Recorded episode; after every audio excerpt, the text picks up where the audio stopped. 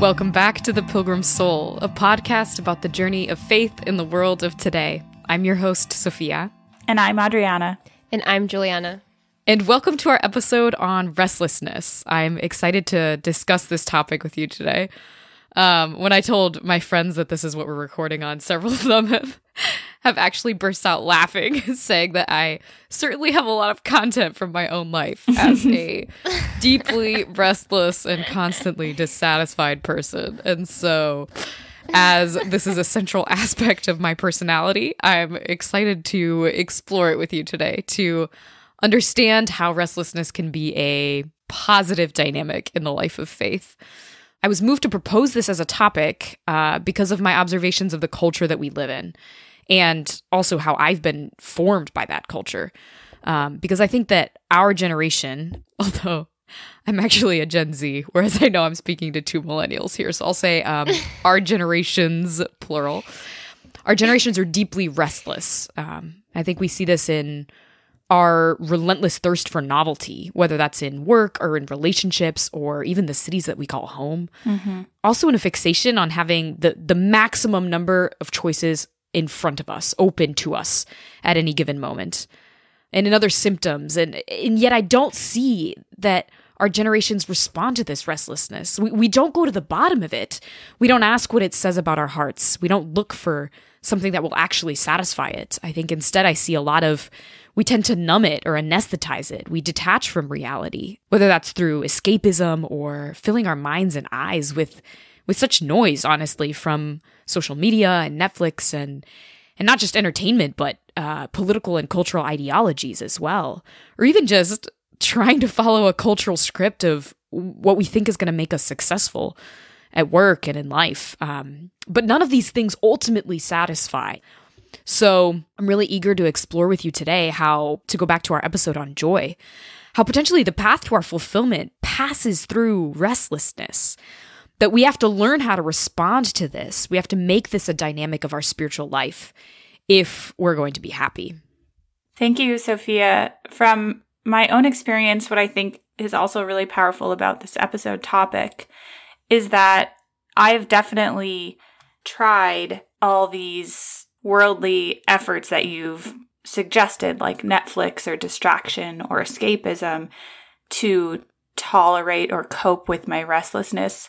And I've found them more dissatisfying and less able to make me live out the best version of myself, to carry my cross, and to really be a disciple of Jesus, a mother to my children, a, a wife to my husband. So I guess just like in verifying through my own experience, these proposals given by the world haven't been able to channel my restlessness towards goodness. I guess I would say, looking at my own experience, that coming face to face with my restlessness has been probably the defining force in my conversion, mm. in my desire to truly give my life over to God. And because of that, I'm deeply grateful for it I think it's easy. I mean, we hear the word restlessness, it has negative connotations. We're talking about the ways that we can misuse our restlessness. But I think at its core, it is in fact a positive thing because it leads me to God. Um, mm-hmm.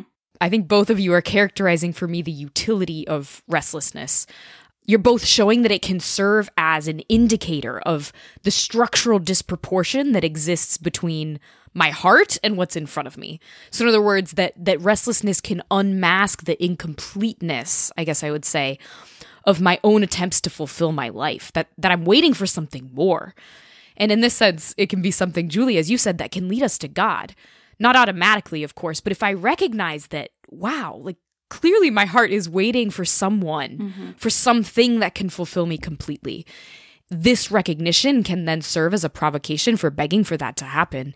It can be it can be a starting point for prayer for asking for the mystery to enter and to answer this restlessness. Does that does that make sense?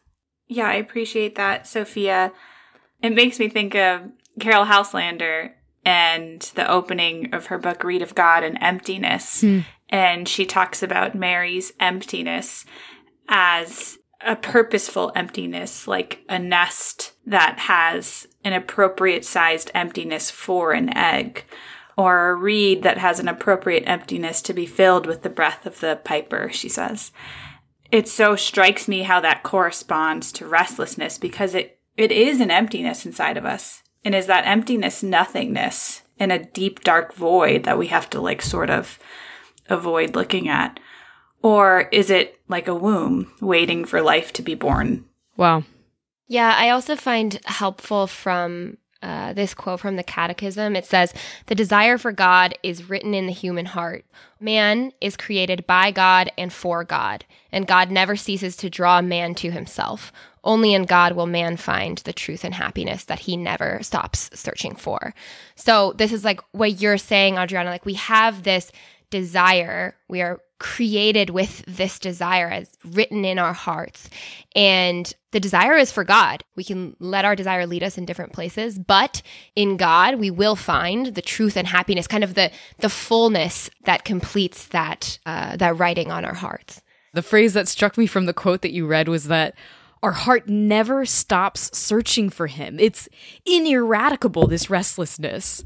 Our hearts, of course, that famous line from St. Augustine that probably every Catholic knows our hearts are restless until they rest in God. Right, right. Structurally, they're restless. And so, no matter how many attempts you make to to stifle this or suppress this or numb and no matter how successful you might be for a time, it'll come back roaring bigger than ever and mm-hmm. And in my own life I definitely experienced this most dramatically. I talked about this time of my life on our last episode too, the episode on the cross um, in high school that I, I discovered this at the bottom of nihilism, honestly. That my attempts to fulfill my own life were so incomplete that they led to my own death, the death of my desires. And yet, there was something that I couldn't get rid of. We read um, my senior year in AP English Dostoevsky's Notes from Underground, which hit me as someone, you know, grappling with nihilism at the time. And there was this line in it, something like, there's something in me that won't die, something in the depths of my heart and my conscience that won't die. And that struck me like I have made so many attempts to stifle this longing, this dissatisfaction with what the party culture could offer, mm-hmm. to fill this hole with a perfection of my own making, perfection of my reputation or my appearance or my accomplishments or what have you. But but there was something deeper that wouldn't die. And one of my friends says to me now all the time that that God's love language is frustration. God's love language is dissatisfaction. That that's God's way of saying, "Look at me. Me it's me that you want." Of recalling me to him in love and and I'm so grateful now for the fact that this restlessness won't die. I thank God that I feel dissatisfaction and the inadequacy of what I live and frustration with what's heavy and unfulfilling in my life because this is the task of reality. It's to call us to go further up and further in, to awaken in us the questions that only the Lord can answer. And this gaze on reality and on restlessness isn't something that I see in contemporary culture at all. Our restlessness is not a friend. Um, but when it does become a friend, then the circumstances of your life aren't an enemy anymore. They're they're the path to your fulfillment. And in my experience at least all of life changes when restlessness can become a friend. Yeah. Thank you for sharing that sophia. I think yeah it's so true. I think we can all look back on our experience and see that this is true for us. When I think about my experience in particular, I see how much I need people and things to awaken my restlessness because on my own, I think when I look back, I can see that it's very easy for me, instead of spiraling into despair or nihilism as you're describing, it can be easy for me. And in the past, I have just, I can live at 50%. And, mm. you know, it's like, not so bad. I'm kind of content. Um, mm-hmm. I think about, you know, my early years in college and I had a great life. I had good friends. I was pretty happy. But then I had this this experience where I spent some extended time with some friends in the movement and I realized that they had something more beautiful. They had something I didn't have and I was really attracted to it. And this sharing of life with these people that's what awakened my restlessness. And and that's what made me start looking at my life and say wait a minute like there is something more. And and I want that more. And I started you know making changes in my life and um, pursuing this this restlessness where it would lead me. And where it did lead me was eventually into relationship with my husband in, in pursuit of a prayer life um, an authentic prayer life. And you know that's a lifelong journey okay? That's that's a lifelong journey. But i see you know it, for me it was those friends. Now it's other friends. It's the mountains. It's a beautiful song. Mm-hmm. i constantly need examples and beauty outside of me to awaken my restlessness and remind me who will answer it to remind me the answer. Because on my own, I think I can forget, like I can mm-hmm. be numb. It, I can fall into like anesthesia essentially. I see this in our culture too. I know I know it's not just me. Yeah, I really appreciate what you've both said. And Sophia, I'm struck by the question of how to make restlessness my friend. Yeah. Because you're proposing like an intimacy with our restlessness, a friendship with it that I think is so countercultural. And whether or not it's an emptiness or even just like seeing it as all of these stressors in your life that you are unable to cope with, I think principally it's impossible to make restlessness your friend without believing that there's meaning in the restlessness. Mm-hmm. And what I'm hearing from you, Julie, is that in order to believe metaphysically, philosophically, that there's meaning in your restlessness, you had to encounter that in another person in your incarnate body.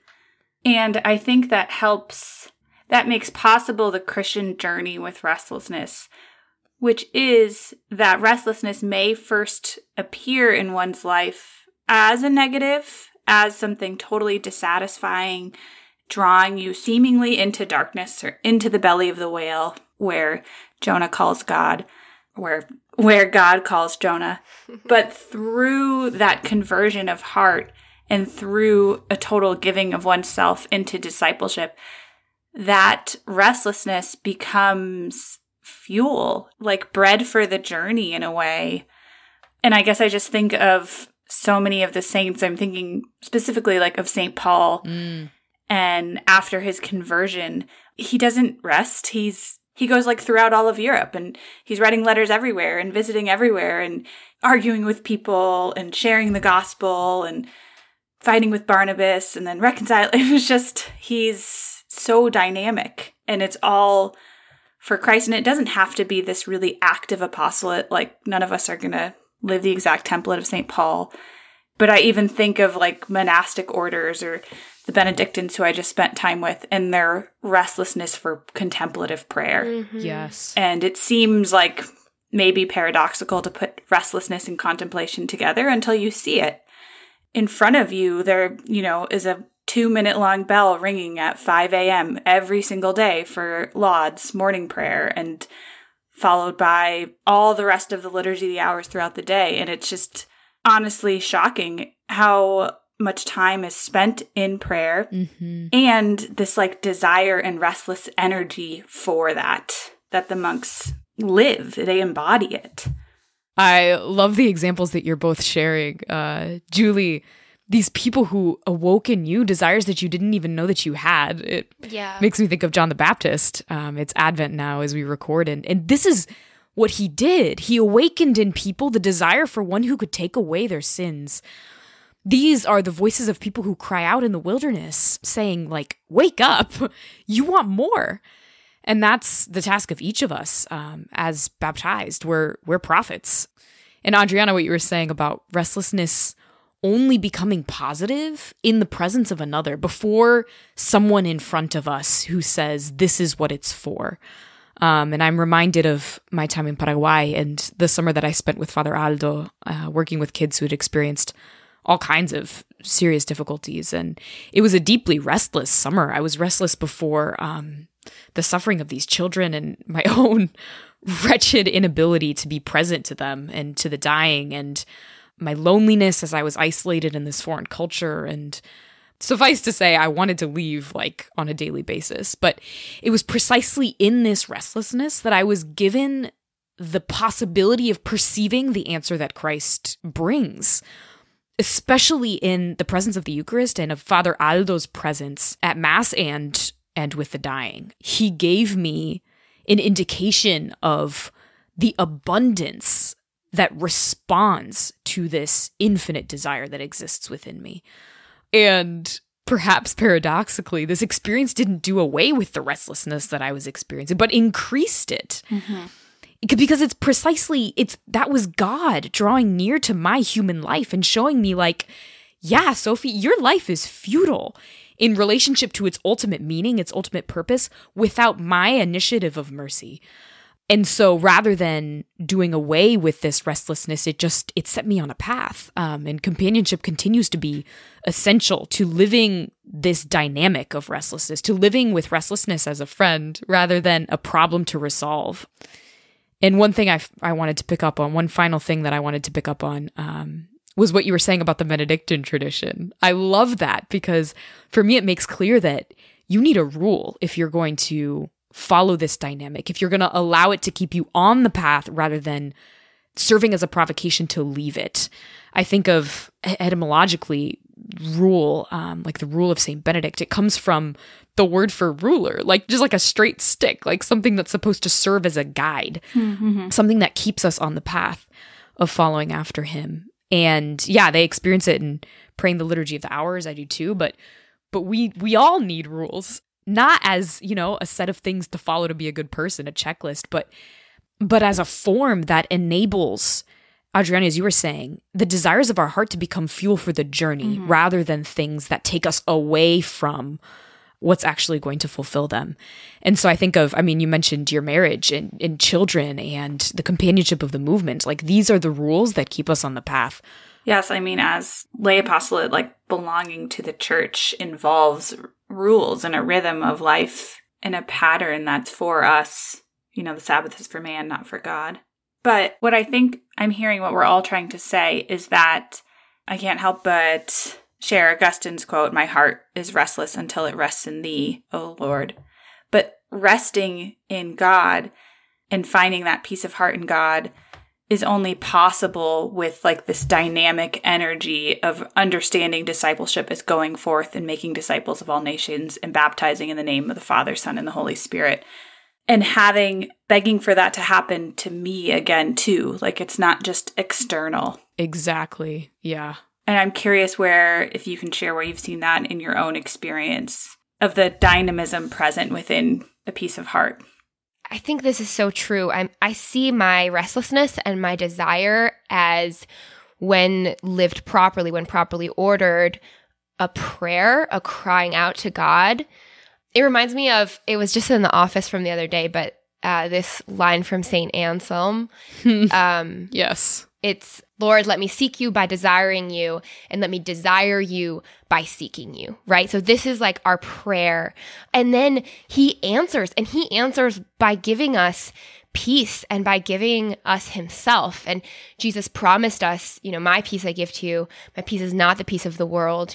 And the words of God, they have creative force. Um, they go forth from the mouth of God and they don't return empty. I mean, this is not the way that that we speak. These are the words of the creator. Um, and so he is imparting to us a very concrete gift. And I see this in my life when I was little um, when I was like in early grade school. And I, whenever I made a mistake, it just completely wrecked me. Okay. I think I was in first grade once and I forgot to put my name on my paper and then I had to like skip recess or something. I don't remember. And I was like crying and I had to write my name 50 times on a piece of paper. And it was just, I just, it was like the end of the world. Right.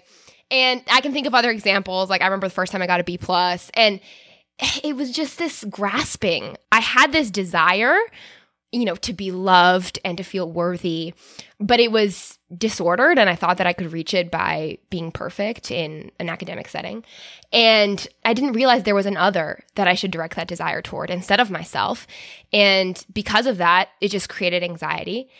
And I think now with this education and with this that that's rooted in my experience and the people that I follow in the church that only God can satisfy my desire, I can instead take these mini earthquakes or these things that happen externally that would cause me to lose my peace and to use them or I try to use them as an opportunity to remember who can satisfy me. Yeah. And to just let let that bring me to the altar instead of looking inward. Um like I said, it's a lifelong journey and I need companionship with this. And I think this is what you were saying earlier, Sophia. But for me, life in the movement is so helpful because the movement, it takes the people in the movement, they take my restlessness seriously and they encourage me to be restless in every area of life. Like there's nothing off limits. Like I need to be restless in my job and in my family and, and in my friendships. And I think it's a charism that's just so responsive to the needs of our modern age and, and my own needs. It's such a help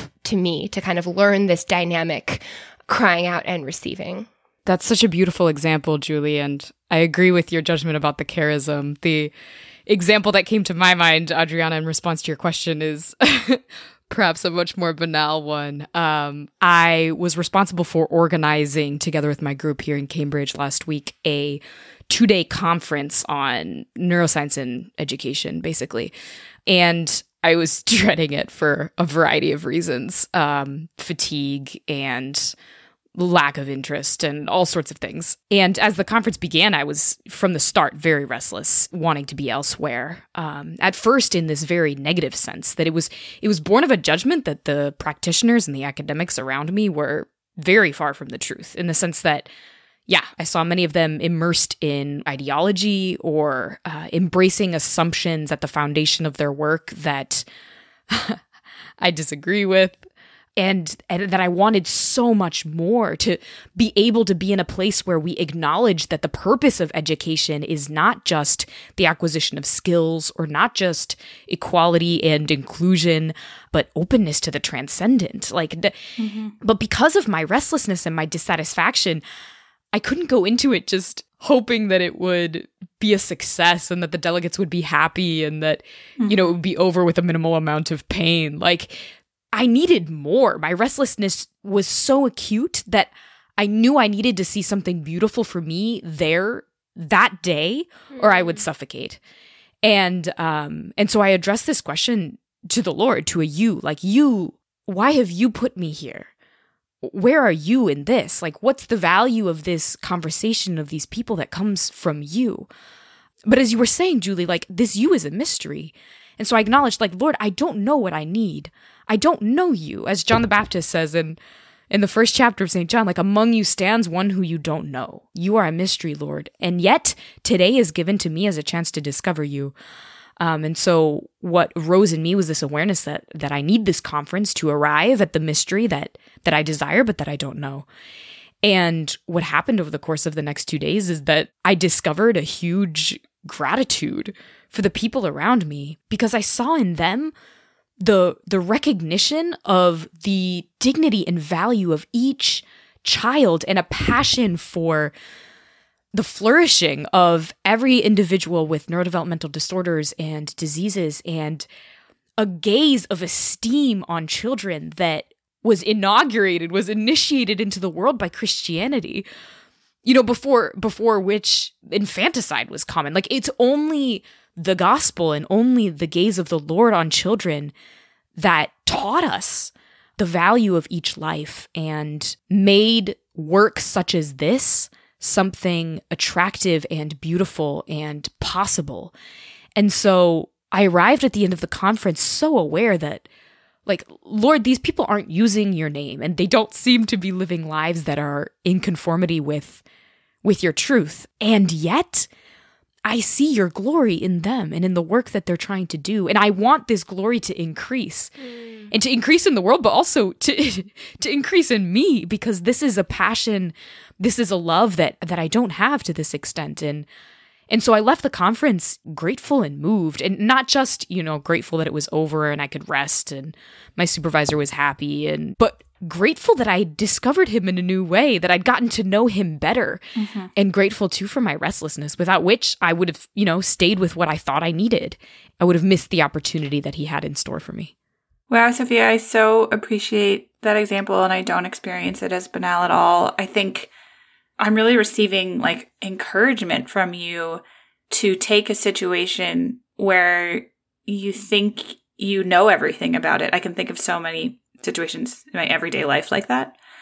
I know how this is going to go. I don't really want to be here. So I'm just going to sort of like exist and damage control. Yeah. And instead of that route, which I think is my most common route, you asked a question of the Lord of where can I discover you here? And then walked that journey with curiosity and openness, which I think takes a lot of courage and persistence. And I'm really, I feel motivated to try that again in, in my own life. Like, like Ezekiel, Lord, God asking, like, can these dead bones live? I'm usually just like, oh, I've already seen that graveyard. No, no need to go back. Yeah. Yeah. Yeah. The words that were echoing in my mind in those days that helped me respond this way because there are certainly more times that I don't. Um, were from the spiritual exercises this last year. Uh, Father Lepori at some point, I think in the assembly, said, like, what do you do with the relentless dissatisfaction that you experience in everything? Mm-hmm. Do you drag it into a continual complaint? Or do you let it become a question, a place of verifying that there is another who, who fulfills you um, and who comes to you? And yeah, life is so much more beautiful when I take the second of the two paths there. Yeah. Yes, that's what I think is so just amazing is that the beauty of life is shown to us through these just really small efforts to ask and be open to being surprised by God. Yeah. Which shows us that it's Him. Like, if I think about the utility of restlessness in my life, I think it strips away images that I have of reality and puts me back in, in dialogue with God. Yeah. And I think I see this most clearly in the manifold unfulfilled desires that I have for my life, whether that's in work, as I talked about on the last episode, or in relationships, or in my desire for a home. My restlessness in all these places keeps me asking for an answer from the Lord, just as Christ himself did. I mean, he who said that he had nowhere to lay his head and his food was to do the will of the one who sent him, like Christ was one who was was restless in a sense. He was dissatisfied, right? Longing.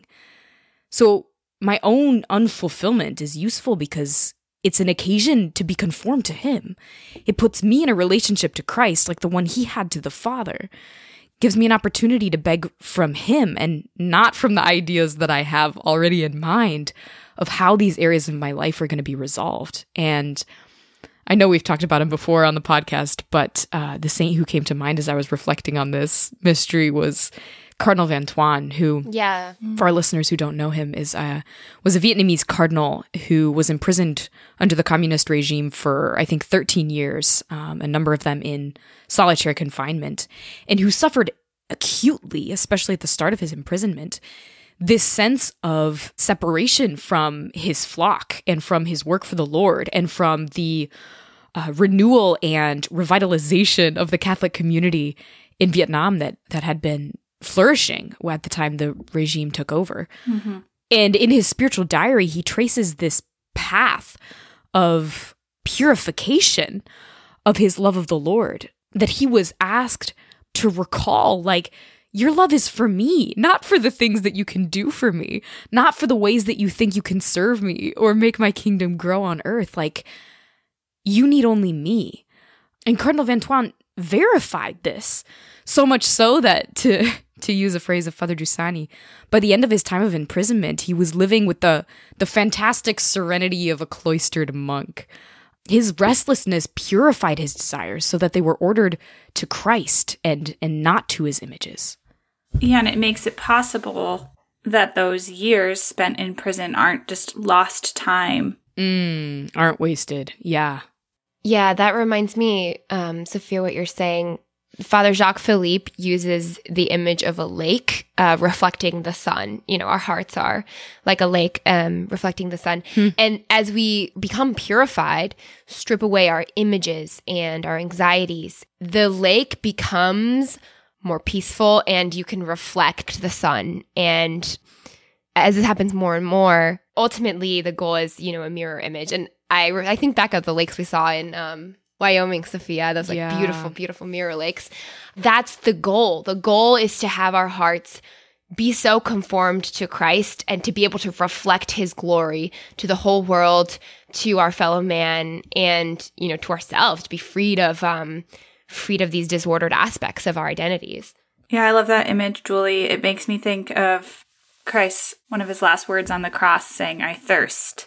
And Mother Teresa's reflections on Jesus not thirsting for water or wine, but thirsting for souls. Mm. And that's what he gives to us in the peace of heart is an unquenchable thirst that is only satisfied by him, but he only desires for it to be satisfied in the next life fully.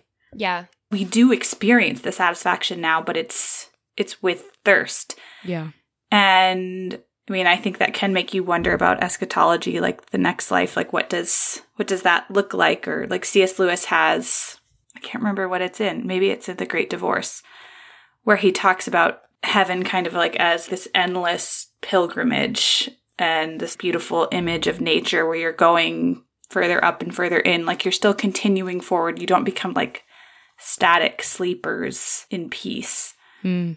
so somehow like that desire is so transformed and redeemed and perfected that it's still moving we're still becoming even even in heaven i'm not an eschatological theologian but Could have fooled me. that corresponds to to my desires Yeah, it makes me think about the purpose of life being to become someone who would enjoy heaven more, uh, which makes me think of one of my housemates is dating this lovely girl who was over the other day and shared about how much she enjoys Taco Bell. Again, again, I really love her, but it struck me in that moment that because she's British, she doesn't know what good Mexican food is. so that so she may have been satisfied by Taco Bell that night, but that's that's because she lacks an education in what pleasure is. Um, and like Don't we all? Don't we all? mathematically, we would say that Taco Bell is a local maximum. It's like it's a false peak enjoyment. Like you can do better. Um, and what is life but for her to discover Mexican food? Like like as an analogy for us, life is to discover what truly does satisfy our hunger. And our task, Adrianna, as you said, i- i- there's a, a missionary dimension to this. Our task is because this eschatological reality that awaits us isn't individual but social, as we've said before. And so our task on this earth, yes, is to discover what satisfies us, but also to shake others awake from their choice to settle for less. So I'm wondering if you have experiences of that where you see yourselves as prophets that awaken others to their own structural restlessness. And um, and I mean, hopefully, this podcast is something of that for for someone. But where else in your life do you see that being an aspect of your vocation, um, of your relationship with the mystery? Well, I think, I mean, it's obvious to say, like, our friendship is that for me in a mutual way. And I think when I see it most clearly, it happens in mutuality, like, and in a way that surprises me. You've mentioned this with your relationship, Sophia, with your goddaughter, that she, when she said the things about her relationship with you that were converting for her, they were like your weaknesses and failures. And Yeah, that wasn't what you had intended. definitely not. And for me, it's similar. I one of my dearest friends, she wasn't living in the faith, but had always had like she's a very dynamic personality, very charismatic, was really attracted to life. And we just got along so well naturally. And I had read a book, it was a Protestant book called Wild at Heart, and it's written for, for Christian men who are bored with life. and You're the And target had- audience. Yes, I was not the target audience. I had read it, but really enjoyed it. And I just gave it to her when we were meeting up for drinks one time in downtown Seattle in our early 20s. We were both in the Navy. We hadn't seen each other in a long time. She was stationed over in Bremerton. I was in Seattle. And I didn't think anything of it. I just like, oh, I read this book. I didn't see her for months. We both went out to sea. we met back up and she's like, I've been trying to meet up with you. I needed to tell you, like, you've changed my life. Wow. And I just had no idea what she was even talking about. And she's like, Adrianna, this book, this book that you gave me. And in that time that I had seen her, she had been living with her boyfriend, who's now her husband, but she moved out. She went to confession, had just like totally made these like life altering steps that had been patterns of her life for for many years. And it was so just astonishing to me that she could accredit anything to me when, you know, I, I didn't even use word. I just gave her a book. And I suppose must have conveyed through my own enthusiasm of it that she might enjoy it also, which prompted her to read it. That started a real journey for us because in that was born such a deep intimacy and friendship, and then walking with her and her now husband, who was unbaptized at the time, totally uncatechized, like had barely even received initial proclamation of the gospel, to then walking with him coming into full communion with the church himself. And, you know, he sobbed the day he was baptized. And to see that he's, you know, an infantry marine, not that that's, but like he was sobbing. And it was just, I think, to see how Christ could use such a small, I just was close to it. I don't know what else. And that she would say it was because of me when obviously it wasn't. Like, and Christ clearly wanted to show me that it wasn't too, lest I become too prideful. Yeah, that's such a clear example for me in my life of Christ using his thirst and implanting it in us. That's beautiful. And I think it's really small gestures like that in friendship and continued relationship and affirmation of the other that makes those moments possible. And it's a really slow work. And I think it can't be calculated because it's by God and it's surprising. So I think you can't go into friendship with people that you hope for their conversion. And you, I mean, you can hope for that, but you can't go into it like each time, like, okay, Lord, today is going to be the day that you give me the words to have like the perfect argument that convinces them. Yeah, that's that's violence. That's not friendship. Yeah. I think it goes back to the importance of loving our freedom and the freedom of others. And if you have a positive gaze on human freedom, as God does, and as we should, coupled with the certainty that God is the answer to the desire of every human heart, we have nothing to fear because we can know that anyone who follows their freedom, it will lead them to God. Um, Yeah. I see that in your example, Adrianna, this kind of friendship that you're talking about is born out of the love of the freedom for the other. Um, and I think that having the certainty that this is a gift from God that he uses for his own glory, it allows us to be in peace even when we have differences among each among ourselves.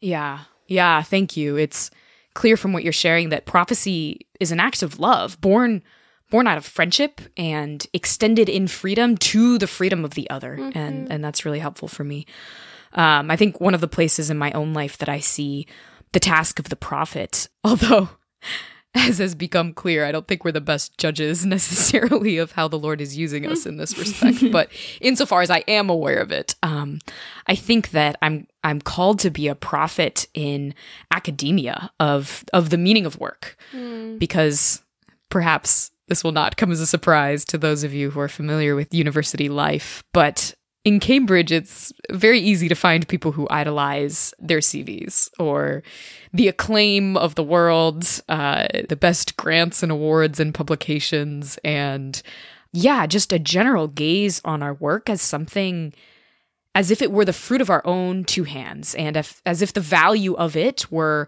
the measure that we have and the measures that others impose on our work.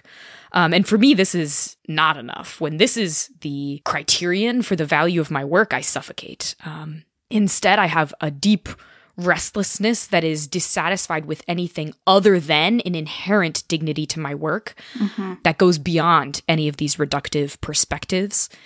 And that remains in success and in failure. My work is a response to one who has called me to this task of uncovering the truth of reality and putting it in the service of justice, and not a function of power or wealth or vanity. And there are many opportunities with my collaborators and my colleagues for this to become clear. Not that I not that I always do a good job of of living it, let alone of witnessing to it.